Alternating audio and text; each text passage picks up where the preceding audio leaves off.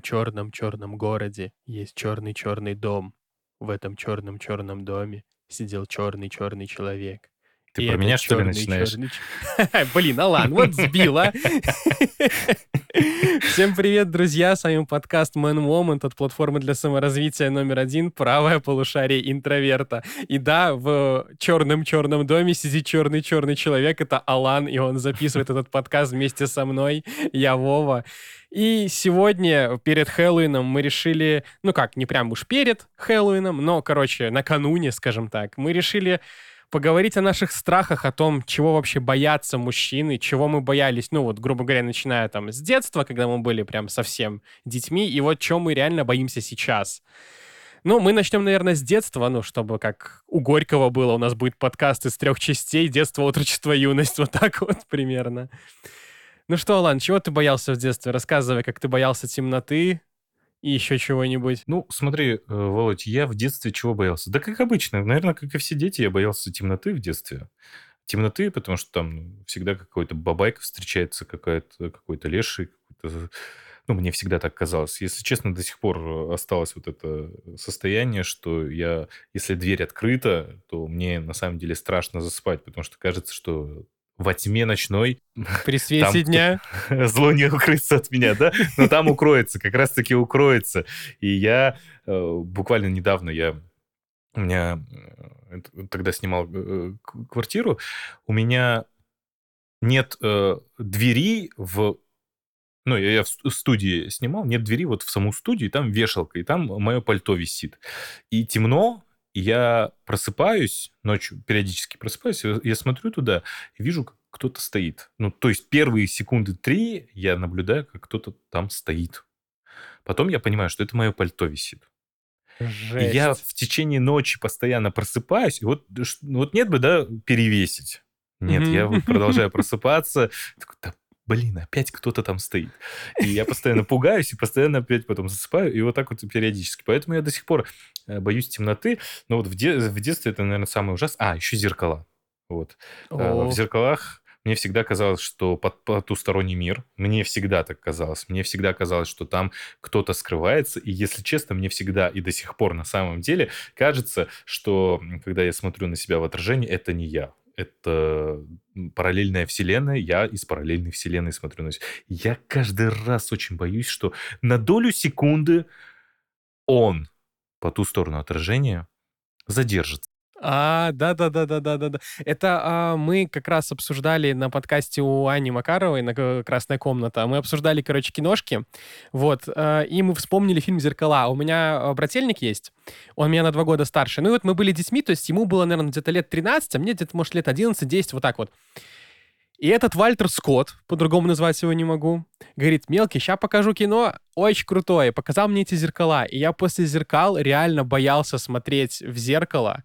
А у меня еще, получается, из моей комнаты, чтобы э, дойти до кухни, мне нужно, короче, проходить по коридору, и в коридоре зеркало висит. И я, когда был маленький, я, короче, подходил к этому зеркалу, пригибался и просто ползком под зеркалом под этим проходил, потом вставал и шел в туалет или на кухню. Ну, это, это такое, блин, это эти детские страхи, на самом деле, это так смешно, вот, особенно сейчас с высоты своих прожитых лет, как бы это, конечно, пафосно не звучало, но тем не менее ты понимаешь, что, блин, а что такого в темноте? У меня очень интересная история вот именно с темнотой была. Я тоже боялся темноты, и причем я ее боялся после просмотра «Ты не поверишь» Алан Тома и Джерри. Ну, да ладно. Там была серия, если помнишь, когда э, Том, э, ему, ну, как мы в итоге выясняем, ему снится, а вообще он там попадает в рай, и там еще, если помнишь, там это была жесткая сцена, о которой, типа, все говорят, что там, типа, какой-то маленький мешок, короче, к вратам рая э, припрыгивает, и оттуда котята вылазят, короче. И там я четко помню момент, э, когда показывают Тому, что, мол, типа, смотри, что тебя ждет. И там, значит, показывают этот ад, гиена это огненная, короче, и там этот э, стоит э, пес этот, короче, в виде черта. Вот. И он там типа орет, так давайте его сюда вниз, можете прямо сейчас. И я, короче, вот это вот очень сильно момента боялся, прям вообще прям дико.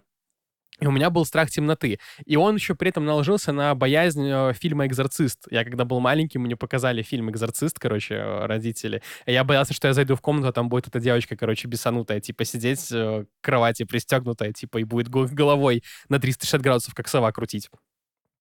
Слушай, ну я...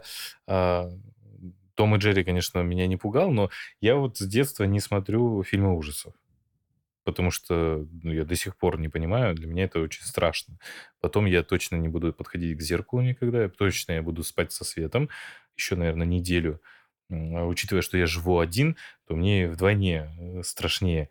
Поэтому я никакие фильмы ужасов не смотрю. Ты в детстве смотрел фильмы ужасов? Или сейчас, может быть, смотришь? Я и сейчас, и в детстве. Ну вот мне родители тогда психику поломали экзорцистом, и все. И у меня, короче, пошло-поехало, наверное, где-то лет, ну что ли, с 12, с 13, может быть, там где-то чуть-чуть, может, где-то с 15 даже. Мы, мы короче, начали что-то глазеть э, ужастики с друзьями. Мы прям собирались друг у друга, короче, и смотрели фильмы ужасов. И все. Ну, и я вот как-то вкатился, и сейчас, если идет в кино ужастик, я такой, да погнали, поехали, круто, нравится. Я даже ходил Не. на фильм «Оно», а, который выходил э, этого Мускетти, и там был момент такой очень жесткий, но, блин, меня до сих пор, честно, смех берет. Мы сидим с девушкой с моей, смотрим, ну, а он, знаешь, так, ну, там, скримеров много, все вот это вот. Я так, ой, и, знаешь, так э, подскочил, испугался, такой, ой, прикольно, поворачиваюсь на нее, она сидит, у нее слезы градом льются, такая, давай уйдем отсюда, пожалуйста. А я такой, не, не, все хорошо, я просто обнимаю ее, мы сидим, смотрим дальше. Вот я обычно, как твоя девушка, я такой, нет, нет, я ни за что. Я помню тоже эти моменты, когда с друзьями собирался, все они такие, да, посмотрим ужас. А на тот момент, я помню, выш, вышел такой, ну, я считаю, что один из самых вообще страшных фильмов «Ведьма из Блэр». О, это да, прикольное кино. жанра макюментари, да, и я, когда смотрел, я думал, «Э, за что? Ну, то есть, за что вы сделали этот фильм? За что вы наказываете людей? это же очень страшно. Мне оно страшно. Ну, ладно, для меня очень страшно. А на тот момент это было прям вдвойне. Потом там начали выходить фильмы ужасов. Ну, то есть было одно время, что они прям пачками делались, и все восхищались этими фильмами. Сейчас я такой, не-не-не, спасибо большое. Я вот... Мне хватает э, ужасов. Я даже триллер это не все выдерживаю посмотреть. Что там говорить, я «Черного лебедя» до конца не досмотрел, потому что мне стало жутко. Хотя, казалось бы, что там такого? Это ж про балет, да? Ну, вообще, да, да. Алан, ты боишься балета? Не, ну там он триллер, он жуткий такой фильм. Ты смотришь такой, не-не, я не могу больше. Я не могу свою психику ломать. Так что... Алан, а, а вот эта вот реклама, если помнишь, э, что за балет, играй жестче, вот это вот, тебя она тоже пугала? Напомню, э, что там там батончик какой-то или что там рекламируется? Да-да-да, сникерс, по-моему. Ты не ты, когда голоден, точно. Мне больше нравится ты не ты, когда, никогда. Не знаю, просто просто смешит. Детство это понятно. Детство мы что-то боялись. что сейчас расскажешь по страхам своим? И давай не про фобии, давай вот про... Просто что боюсь. мужчина пугает, да. Слушай, а, я тебе скажу так, что мы с тобой, помнишь, на предыдущем подкасте а, мы с тобой обсуждали как-то, что девушки боятся, когда там видят э, одиноко идущих парней на улице. Да. Вот, ну, это реально, это стрёмная история, абсолютно стрёмная. И я тебе скажу, вот у меня, э, я, скажем так, вернусь чуть назад, у меня страх темноты эволюционировал в любовь к темноте. Потому mm. что я, э, когда гуляю по улицам Минска, я очень люблю стоять именно в темноте. То есть я стою в темноте, и я из темноты вижу всех, кто стоит на свету. А когда ты стоишь на свету, ты очень плохо видишь, что в темноте. То есть оттуда может кто-то выбежать, ты не успеешь среагировать. То есть это реально, это, знаешь, какая-то такой параидальная Ты тот самый история. жуткий парень. Не-не-не, не. Я наоборот, я такой, типа, ушел в темноту и просто иду себе спокойно. Я же знаю, что я никого не трону. Хотя и вот это, может быть, скорее всего, да, кого-то и пугает. Ну, я стараюсь держаться поодаль таких. Э, вообще, я лучше стараюсь больше на свету быть. Да, я понимаю, о чем ты говоришь, если ты в темноте, ты видишь больше. Но, во-первых, я считаю, что мы не в таком безопасном мире живем, что прям гулять в темноте. Я, я тоже люблю ночь, я люблю это время суток, но при этом я стараюсь не гулять в ночное время, потому что я убежден, Э, ты в Минске живешь, я в Питере э, живу, и мне кажется, петербуржцы поймут. Вот особенно сейчас. Э, осень, и сейчас есть время вурдалаков, я это называю. Время вурдалаков начинается примерно в полвторого, и где-то до 5. Именно осенью. Потому что летом белые ночи, особо не видно, но если ты сейчас идешь, у меня не так давно вот так получилось, что шел по центру города, по Петроградке, в 2 часа, и я прям еще раз убедился, что это время вурдалаков. Там выходит вся нечисть. Там из людей именно выходит нечисть, они становятся, ну, не сами, не свои. Особенно, если это выходные дни. Саня! Вот эти вот, вот да? Да, я, я, это частая моя история, где я иду по улице, я с одной стороны улицы перехожу на другую сторону улицы, хотя мне в одно направление идти. Просто потому, что я не хочу пересекаться. Жесть. Слушай, ну у нас тоже такая есть история, у нас тоже такое бывает, особенно у нас это а, заметно вот в центре города, в центре Минска. У нас именно там а, как бы вурдалаков много. У нас а, есть такая улица Зыбецкая, где... Ну, это такая тусовочная улица, то есть она оформлена так красивенько, и там просто куча разных питейных заведений, и там а, тоже народ, вот пятница, суббота, вечера, ночи, а, там все прям очень сильно так пьют, и там потом, да, там нередко драки, там нередко ОМОН туда даже вызывают, потому что, ну, там просто жесть. И там, знаешь, еще вот это вот состояние а, опьянения, когда начинаются разговоры в духе «а ты меня уважаешь», и там, знаешь, uh-huh. это вот одно неосторожное слово, и все, и понеслось. А, это, и это в Минске. А я, получается, живу как бы в Соколе, то есть это для тех, кто не знает, такой типа кусок Минска за Минском, то есть он прям относится к Минску, Просто для работников аэропорта был все время построен вот такой типа микрорайончик, и он расширяется. И вот у нас, Вурдалаков, ну, наверное, обитель. У нас, я как-то недавно разговаривал с девочкой, которая у нас работает в местном баре, и она мне рассказала потрясающую историю о том, что там просто разбивали кому-то лицо настолько, что она говорит, что отмывала крыльцо от крови и вызывала милицию.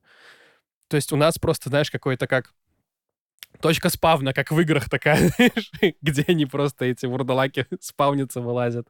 Поэтому у, нас тоже, у нас очень стрёмно. И вот именно когда вот в состоянии алкогольного опьянения. По трезвому у нас все в целом плюс-минус нормальные ребята, но вот как начинается, господи. Вот правая полушарие интроверта против этого, и вот это очень правильно, потому что реально некоторые люди не умеют пить и трансформируются в чудовищ.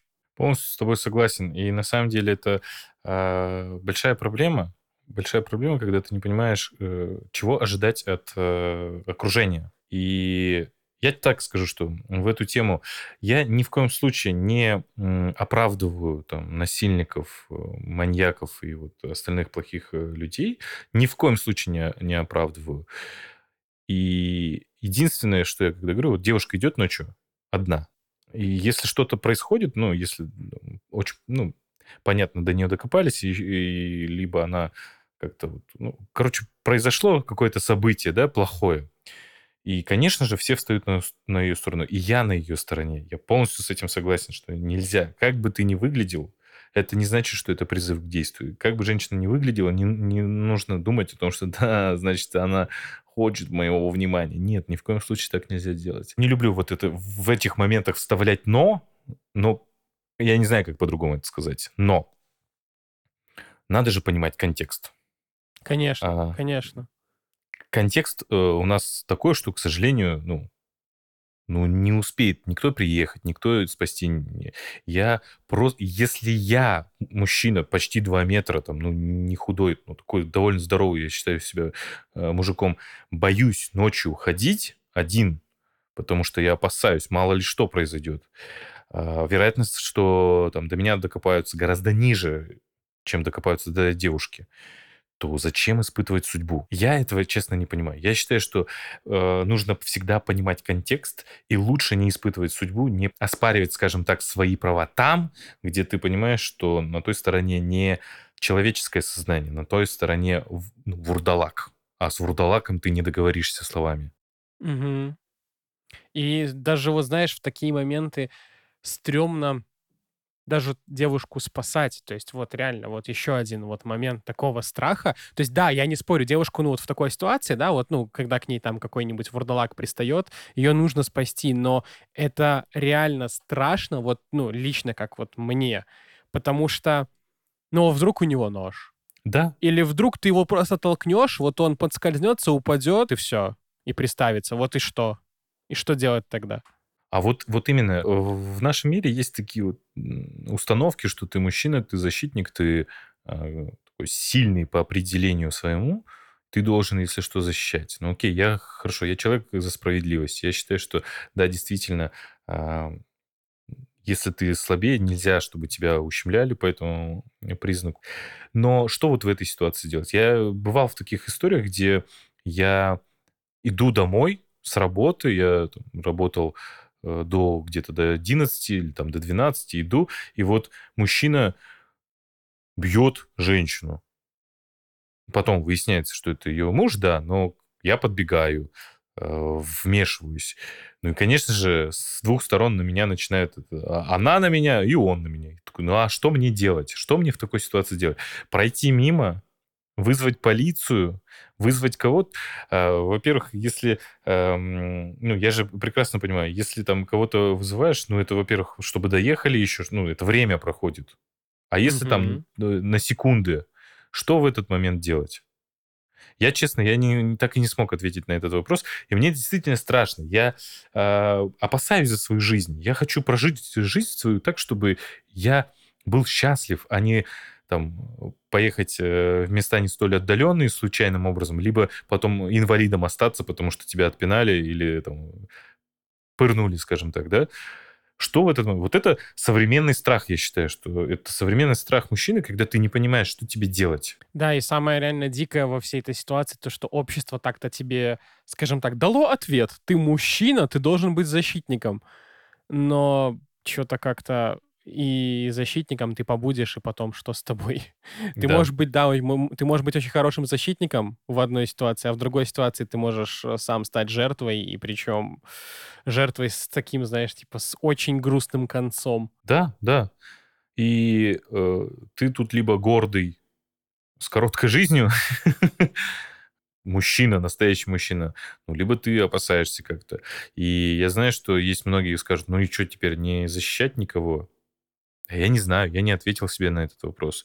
Но, честно, я, я все прекрасно понимаю. Есть моменты, когда там ну, девушка вышла ночью, да, э, за лекарствами, допустим, для своих детей, да, ну, мы можем смоделировать разные ситуации, где у нее не было выбора не выходить. Но также есть ситуации, когда выбор был такой, и контекст просто не брался в расчет. И я, получается, отвечаю за человека, который не брал контекст в расчет. И что мне тогда в такой ситуации делать? Вот как мне поступать, как э, мужчине, вступаться, отхватить, либо потом уехать, либо что? Знаешь, такое создается впечатление, что во всей этой истории очень хорошо подают какое-нибудь, знаешь, типа духовое ружье такое, знаешь, как а плевалка, которое ты просто плюнул, и вот он так хоп, и уснул, и все, и спит. И да. хорошо. И все, как бы, то есть ты, ты, знаешь, ты плюнул, подбежал, поймал его так, чтобы он, знаешь, там себе ничего не повредил. Все, положил его, все, он отдыхает. Но это касается не только женщин, на самом деле. Я так просто говорю, как будто только женщины являются первой причиной таких конфликтов. На самом деле, вот у тебя, у тебя есть э, приятели, мы с тобой уже говорили на, на похожую тему, но у тебя наверняка есть приятели, которые, ну, вот им противопоказан алкоголь, потому что они не умеют себя вести. Конечно, конечно. Я тебе скажу так, у меня вот половина района таких вроде как общаешься, трезвый человек, ну, господи, золото. А вот только попадает внутрь спирт, все. Все, человек реально, он вурдалачит просто. Вот, у меня есть такой приятель. А, мы с ним давным-давно знакомы, но я уже давным-давно для себя понял, что если мы с ним а, хотим повеселиться, либо мы это делаем дома, либо я не иду. Ну да. Потому что я знаю, что мне придется в любом случае участвовать в конфликте. У меня, знаешь, Аланга, есть какая история. История намного страшнее, как мне кажется. А, у нас есть чел, скажем так, ну, мой знакомый. Вот он вот из тех, кто, если напивается, то начинает вурдалачить, и у него девушка была такая же. И вот они вдвоем просто э, под воздействием алкоголя превращались в такую взрывную смесь, что, короче, она проткнула ему один раз легкое шампуром во время вот, вот таких вот пьяных разборок. Это жесть. Это вообще, это ужас какой-то. Вот реально страх еще плюс один. Алкоголь. Есть такое. Алкоголь это как провокатор на самом деле. Знаешь, часто говорят то, что ну ты был под алкоголем, да, как иногда является отмазкой. На самом деле чаще э, такой отмазкой пользуются мужики, когда изменяют. Ну или, может быть, непол- не, неполноценно изменяют, просто поцеловались, да, ну как это часто говорится. На самом деле я вообще противник любого вида измен, даже просто поцеловаться для меня это измена. А, и вот ты, будучи взрослым человеком, боишься ли ты измен? Слушай, честно, здесь очень двоякая история на самом деле. Если так порассуждать, а, в плане измен у меня есть, а, например, очень хороший кейс, очень хороший друг, у которого с его девушкой, у них в целом, ну, типа как а свободные отношения. Ну, там у них, знаешь, у них типа очень разный сексуальный темперамент получается. Вот, и девушки, грубо говоря, э, ну, там, один раз в месяц, и это прям выше крыши, а вот ему, ну, там, чуть ли не каждый день и по нескольку раз. И поэтому у него есть, скажем так, э, добро на поход налево. Поним, принимаю ли это и понимаю? Ну, это как бы их отношения, я в них не лезу. Всяко бывает. А что касается меня, боюсь ли? Знаешь, наверное, да. Наверное, я, я даже скорее боюсь того, что мою девушку могут изнасиловать. Вот это вот, вот это для меня прям вообще просто полный кошмар. То есть если это просто измена, да, это стрёмно. Ну, потому что ты все-таки, знаешь, в отношения вложился уже, уже как бы много чего сделал для них, и тут, ну, вот такое вот обнуление происходит. Но если это изнасилование, это еще хуже, как по мне. То есть здесь, знаешь, типа у меня будет такое, как чувство вины, что-то вот э, в этом духе, что я не усмотрел, что это произошло. И плюс, естественно, будет просто такой гнев, э, ну, я даже не буду знать, куда его деть. То есть, ну, я могу еще просто на почве вот этого вот всего, на почве какого-то нервика еще и встрять какие-то проблемы. Ну, это да, согласен с тобой. Я надеюсь, что никто не окажется на, на месте там и девушки, и, там, и ее парни, но я пр- прекрасно себе представляю. В этот момент же ты можешь не соображать, что ты делаешь. Конечно. Это же состояние эффекта лютое, лютейшее состояние эффекта. Да, и вот я считаю себя пацифистом, но я, я примерно в голове понимаю, что может э, меня спровоцировать на какие-то действия, ну, которые не очень хорошие. Слушай, я помню, что мы с тобой разговаривали до этого, что э, ты изменял. Ну и я как бы тоже изменял. А готов ли ты приоткрыть эту завесу тайны, как это было? Потому что, ну, я готов, и у меня на самом деле, Алан, у меня ситуация такая мерзкая, что, ну, как бы она и смешная, с одной стороны, потому что тупая до ужаса, но с другой стороны она и довольно-таки мерзковатая. Давай откроемся. Ну, давай, я, наверное, начну первый.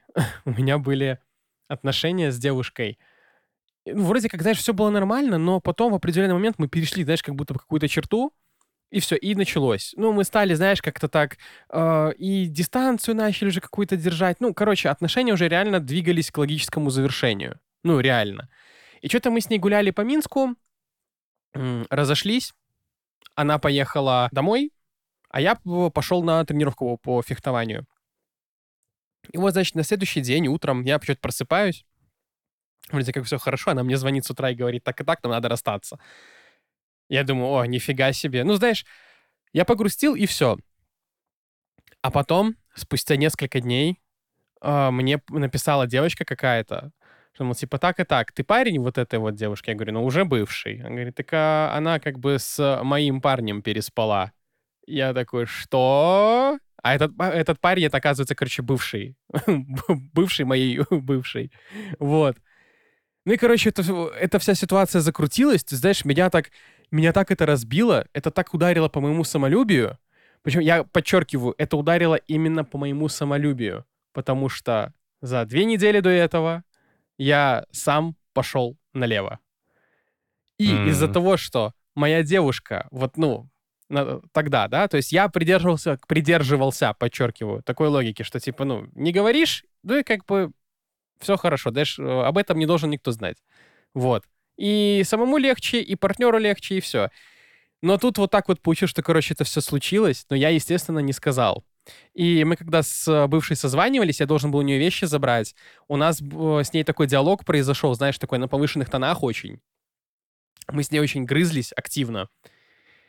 И она такая, все, психованный, короче, бросила трубку. Я такой думаю, блин, ну что тут не то. А знаешь, вот это вот уязвленное самолюбие, оно очень, так знаешь, играет внутри. Причем даже не сам факт измены. На сам факт измены было все равно. Но вот э, уязвленное самолюбие, короче, меня подтолкнуло на очень гнусный и мерзкий шаг. В следующий раз, когда она мне позвонила, я начал, короче, в диалоге с ней припоминать просто все самое хорошее, что у нас было. Просто вообще все. Там, как мы миленько гуляли за ручку, как еще что-то было. Короче говоря, а, она мне позвонила, знаешь, такая типа, ну что ты там, успокоился, вот знаешь, ну такая вот на взводе была. Я начал вот это вот все припоминать. Начал Реверсивный просто... метод.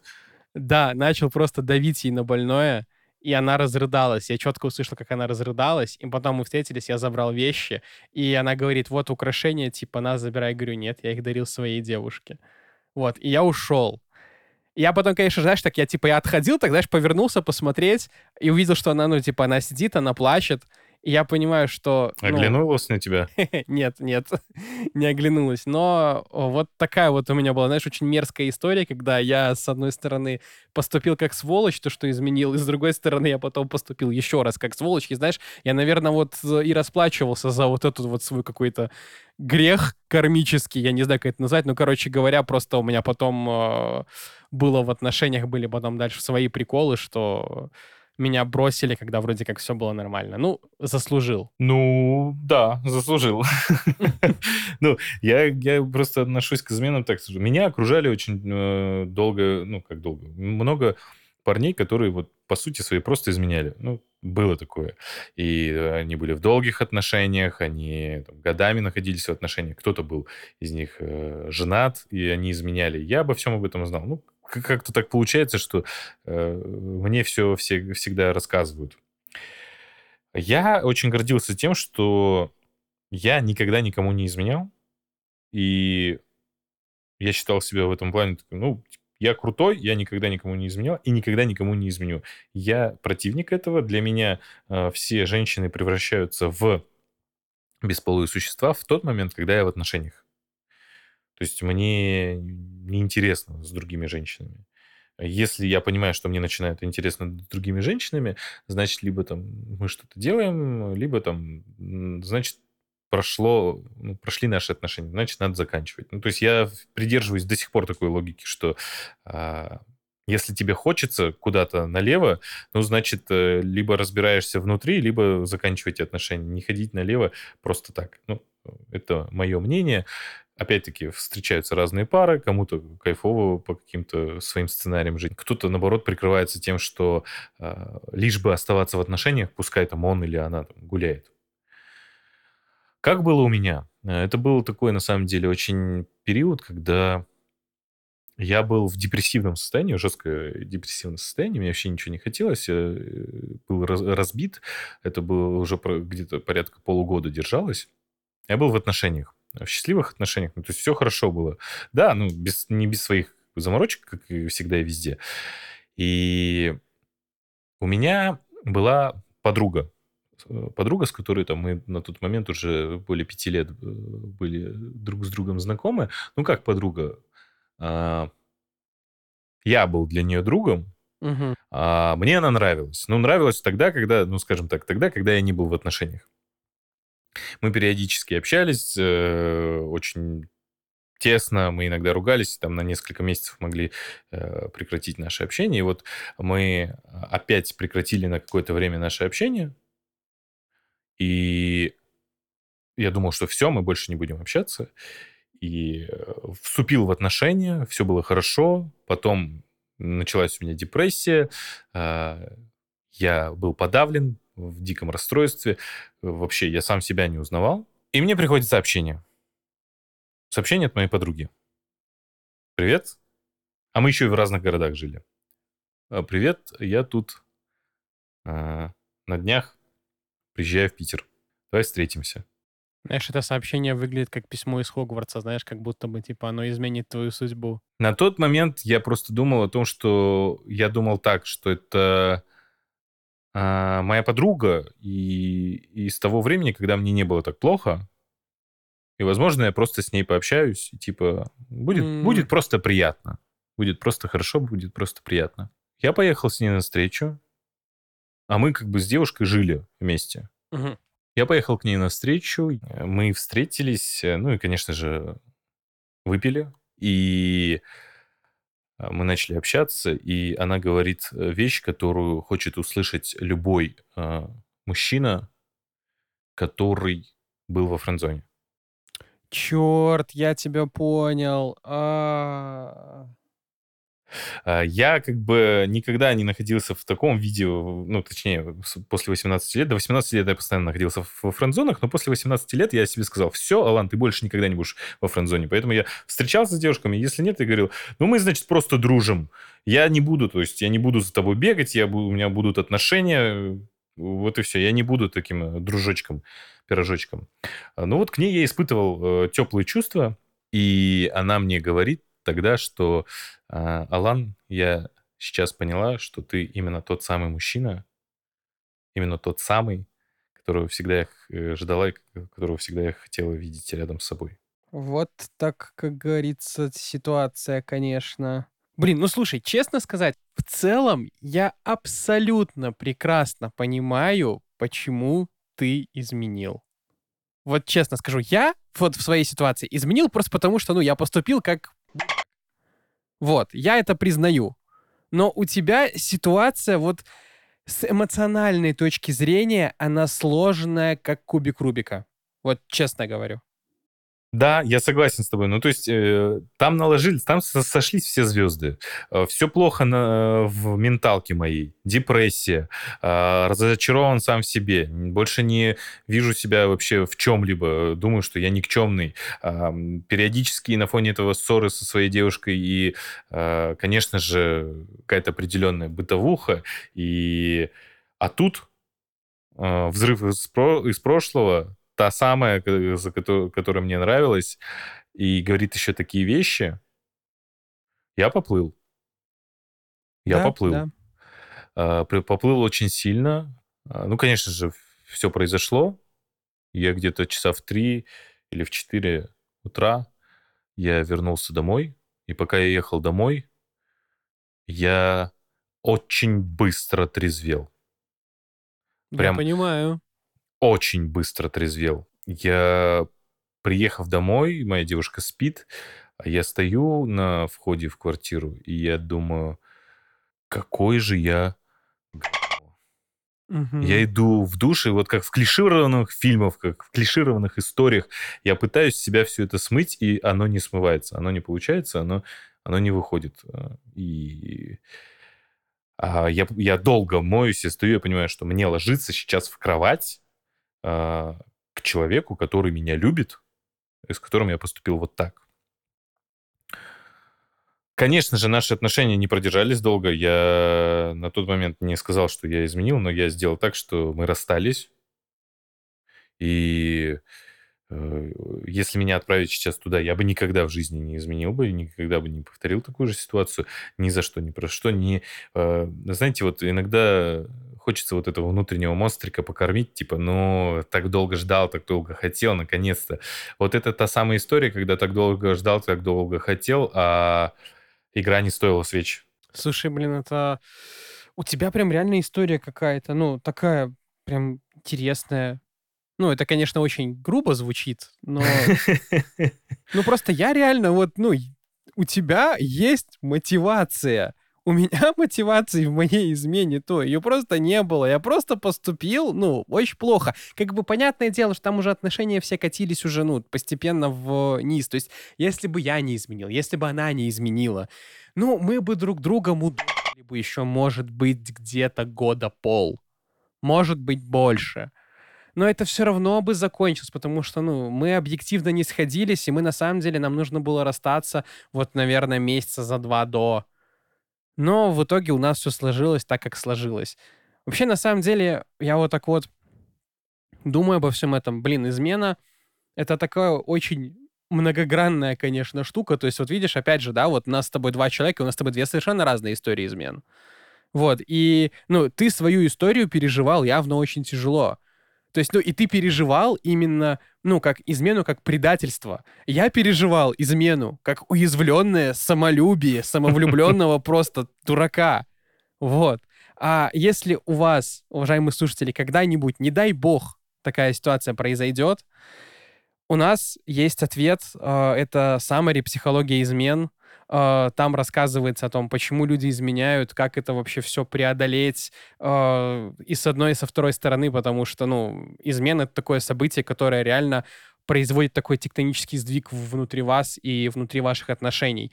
Вот можете, чтобы ознакомиться, прослушать отрывок.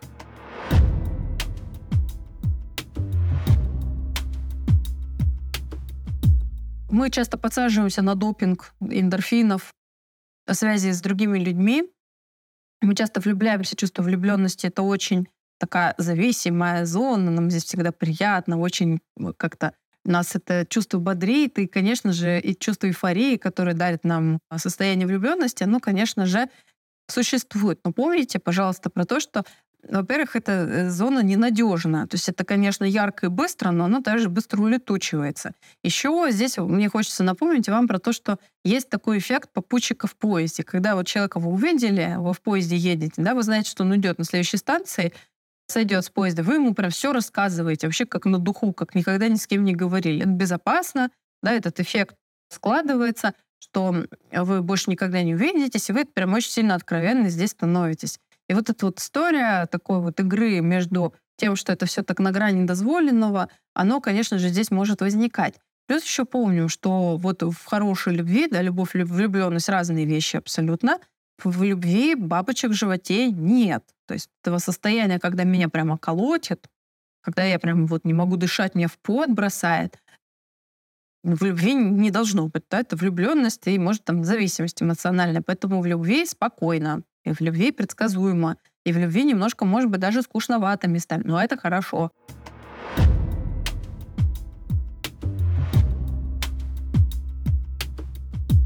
всего за 300 рублей в месяц вы получите доступ к этому и еще сотням других summary на самые-самые разные темы. У нас есть вот такие вот очень нужные и важные summary, как психология измен, так и какие-нибудь простенькие, там в духе 10 лучших триллеров, например, у нас же Хэллоуин скоро, только там все боятся демонов, а мы говорим о каких-то наших сейчас реальных страхах. А по промокоду MN30 вы получите вообще бесплатный доступ к этому summary, так что э, ныряйте по ссылке в описании, где бы вы не слушали этот подкаст, и регистрируйте на нашей платформе, и слушайте, и получайте реально важные жизненные светы, которые помогут вам в жизни.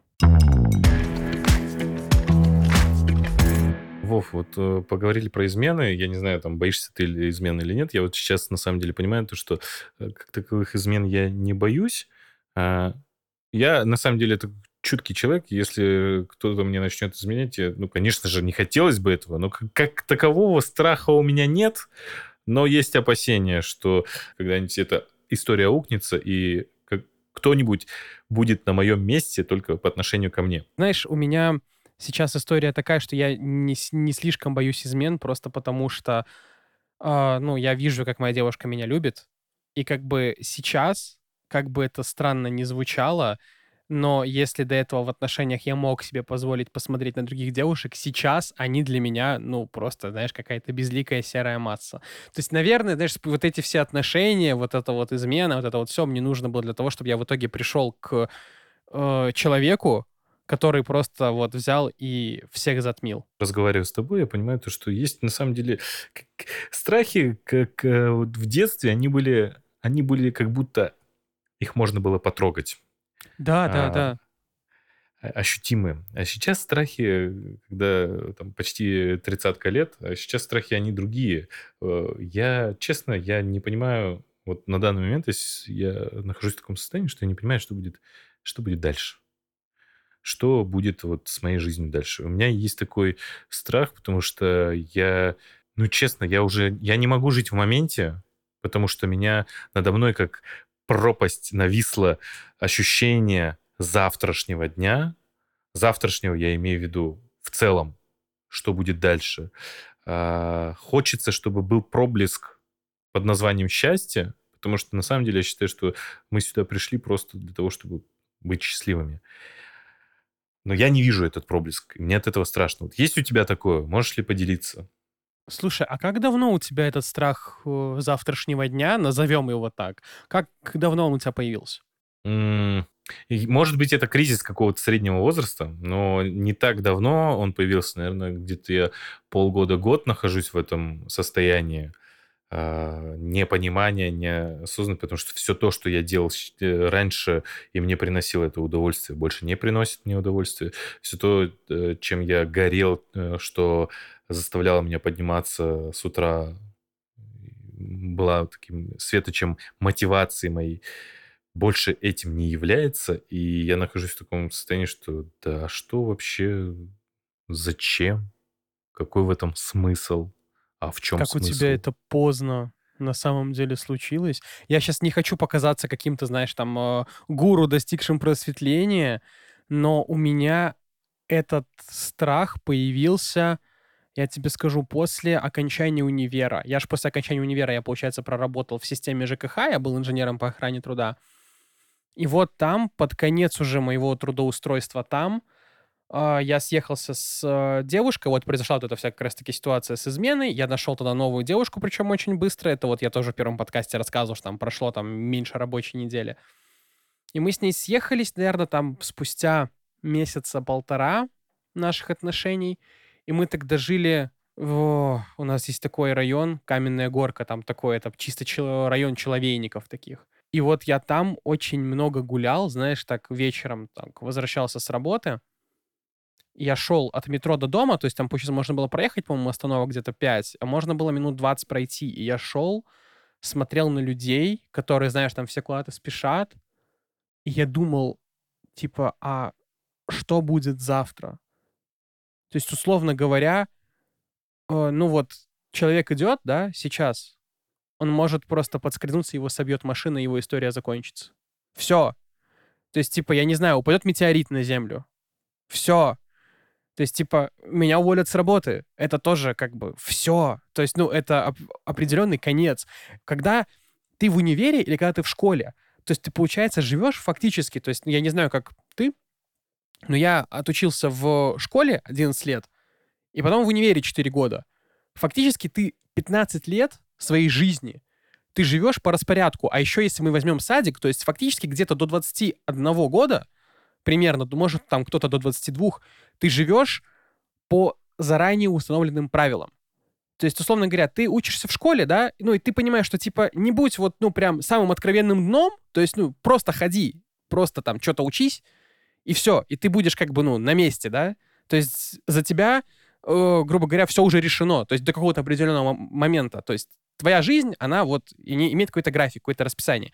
В универе все то же самое. То есть, да, типа, тебе нужно там где-то чуть-чуть больше проявлять себя, где-то чуть-чуть больше, наверное, запариваться, но, тем не менее, у тебя, то есть, ну, как бы, вот есть 4 года, да, и вот ты, ну, вот, вот, вот ты вот в этой колее, то есть ты вот по этим рельсам, ты едешь. А потом, с наступлением уже прям взрослой жизни, то есть когда ты начинаешь уже работать, когда ты начинаешь уже жить отдельно от родителей, жить с девушкой, ты понимаешь, что фактически твои рельсы, по которым ты ехал как трамвай, они закончились. Ты по-прежнему остался трамваем, только впереди ухабистая дорога, а колеса ты не напялил. Ты по-прежнему едешь на тех самых колесиках, вот этих металлических трамвайных, только уже без рельс. И вот это вот начинает просто взрывать мозги очень-очень сильно. И в этот момент ты понимаешь, что на самом деле каждый день все может закончиться. То есть, ну, фактически, да, то есть вот, например, сейчас, да, мой мир — это что? Это работа, это друзья, это девушка. Я могу проснуться завтра, у меня, не дай бог, конечно, что-то может случиться с друзьями, с родными, я могу лишиться работы, я могу лишиться девушки. И моя жизнь, как бы, она закончится, мне придется ее пересобирать заново. И вот этот вот страх — это как мне кажется, это страх и завтрашнего дня, и того, что он готовит. И я, как лютый пессимист, я всегда жду от завтрашнего дня подставу. Я живу с ним просто. У меня нет ответа, что с ним делать. То есть вот это вот самая большая проблема. Но я с ним просто живу и как-то существую. Жестко. Жестко, потому что а, страх, если все закончится вокруг, для меня понятен. Страх, если завтра я не проснусь, да, если честно, вообще этого не боюсь. Вообще. Э, спокойнее станет.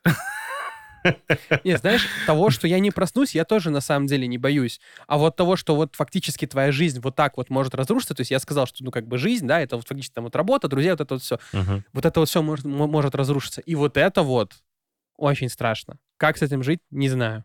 Я не могу ответить на этот вопрос, потому что я сам себе не ответил на этот вопрос. Я вот в процессе с тобой размышляю также и понимаю, то, что я не столько боюсь, что будет дальше. То есть у меня может быть не такой, как у тебя страх. У меня просто... эм, мне, мне боязно, что я больше не найду ту самую мотивацию, которую испытывал, когда был помоложе.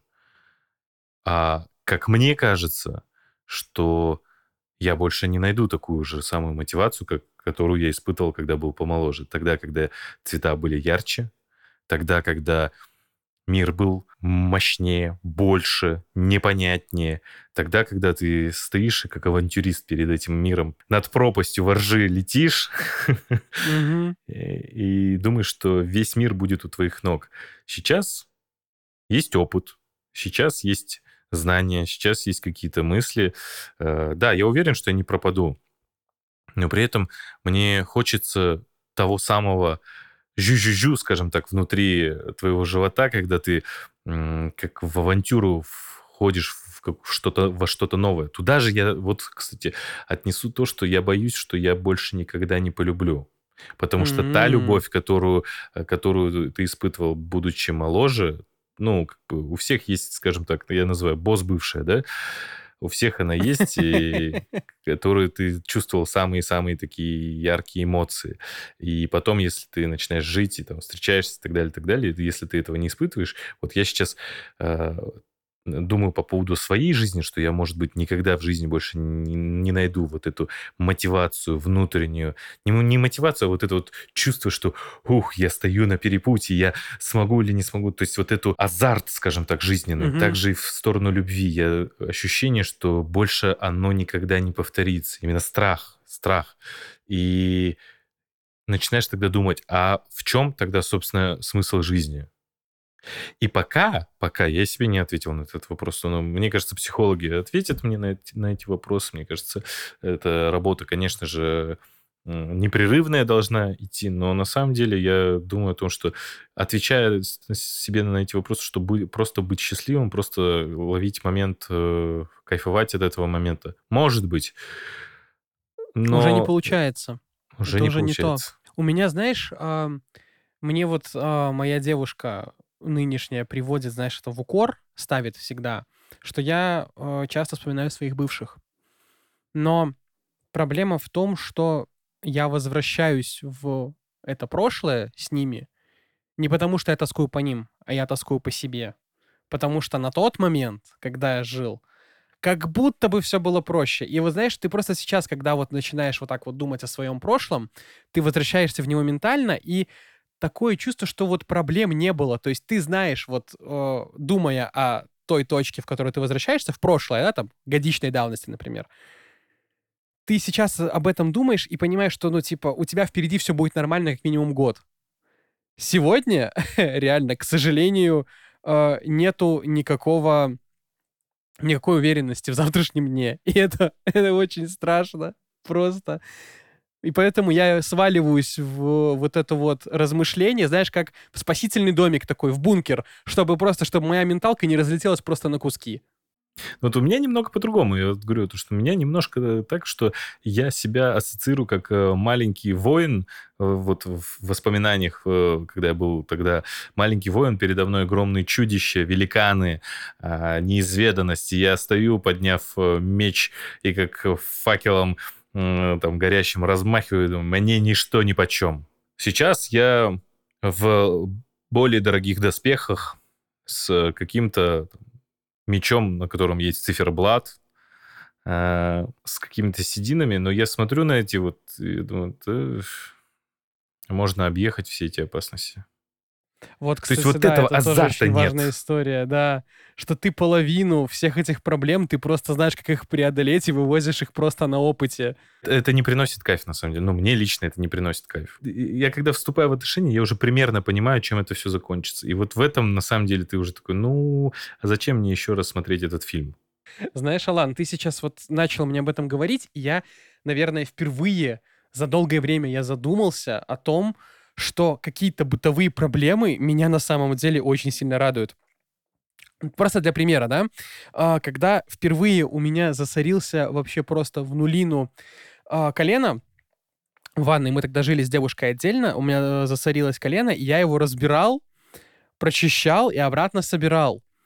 И я вот сейчас вот анализируя после своих слов, я понимаю, что тогда, когда я, ну, вот это вот все делал, у меня, да, у меня был стрём, что я все поломаю. Ну, это как бы естественная нормальная живая реакция. Но я при всем при этом, знаешь, вот этот вот новый вызов какой-то, такой вот, ты его принимаешь, ты его преодолеваешь, и потом э, знаешь, девушка приходит, и ты такой, а знаешь, что я сделал? А я колено разобрал, прикинь.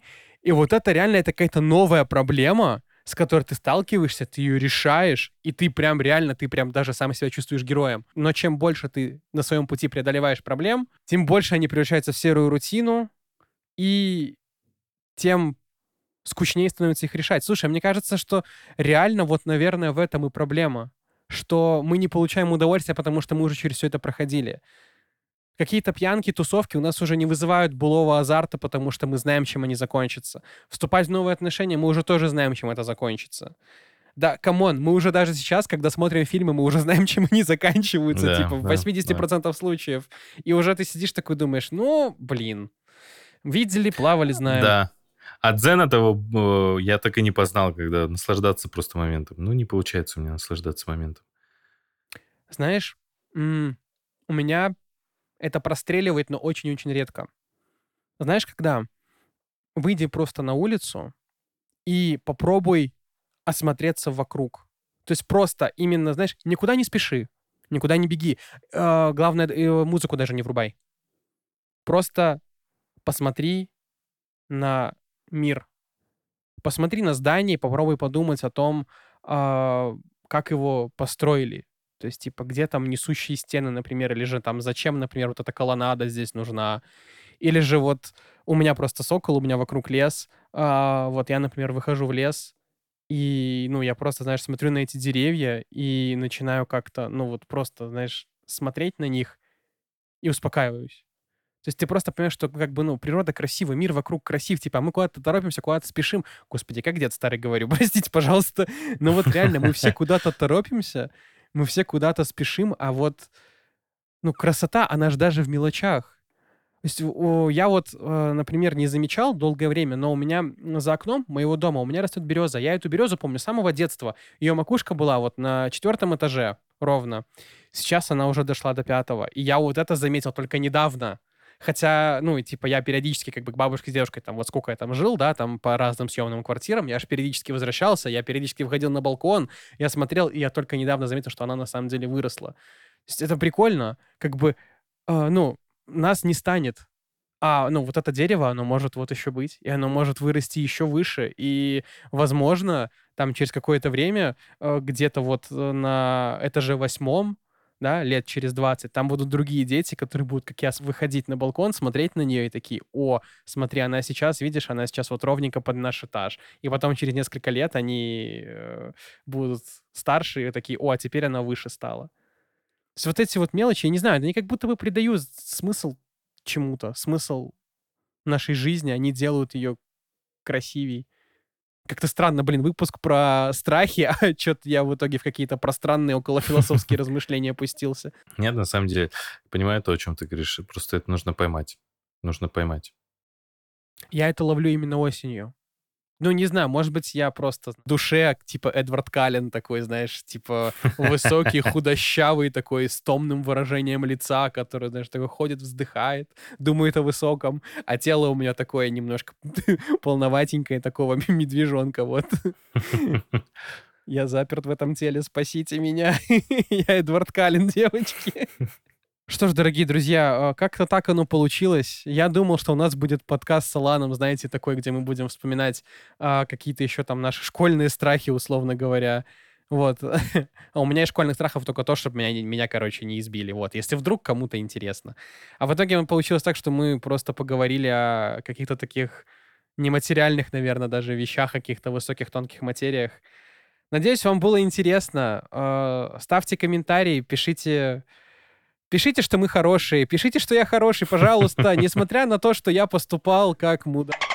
И вы мне в предыдущем подкасте писали, что я нормальный. И, ребят, я нормальный. Ну, просто было и было. Это все меня привело сюда. Возможно, если бы я не изменил, у меня не было бы этой какой-то странной, потрясающей, глупой истории. И, наверное, ведь все в этом мире череда причинно-следственных связей, э, тот мой косяк, он меня в итоге реально, он повлиял на всю мою жизнь и сделал меня таким, какой я есть. Так что даже наши проступки — это часть нашего приключения под названием «Жизнь». Как ты сказал, просто как ты... Ну, ты завернул-то как. Иногда могу, Алан, иногда могу. Подписывайтесь на нас во всех социальных сетях. Мы есть везде даже на Ютубе. Слушайте наши с Аланом подкасты. Мой называется «Катка Нубы Два Чита». И я думаю, понятно из названия, что он про игры. Мы там вместе с гостями обсуждаем игровую индустрию, какие-то игры вспоминаем и даже иногда пересказываем сюжет, знаете, с такой какой-то субъективной оценкой, вспоминая, как он там на нас повлиял. Вот. А подкаст Лана называется «Интроверт на кухне». Там он вместе с Лизой Фандориной э, обсуждает всякие разные интересные темы. И там, знаете, вообще подкаст такой довольно-таки неформальный. Они вот, знаете, как два друга, которые встретились и на кухне за чашкой чая что-то обсуждают. Смотрите наши саммари «Психология измен».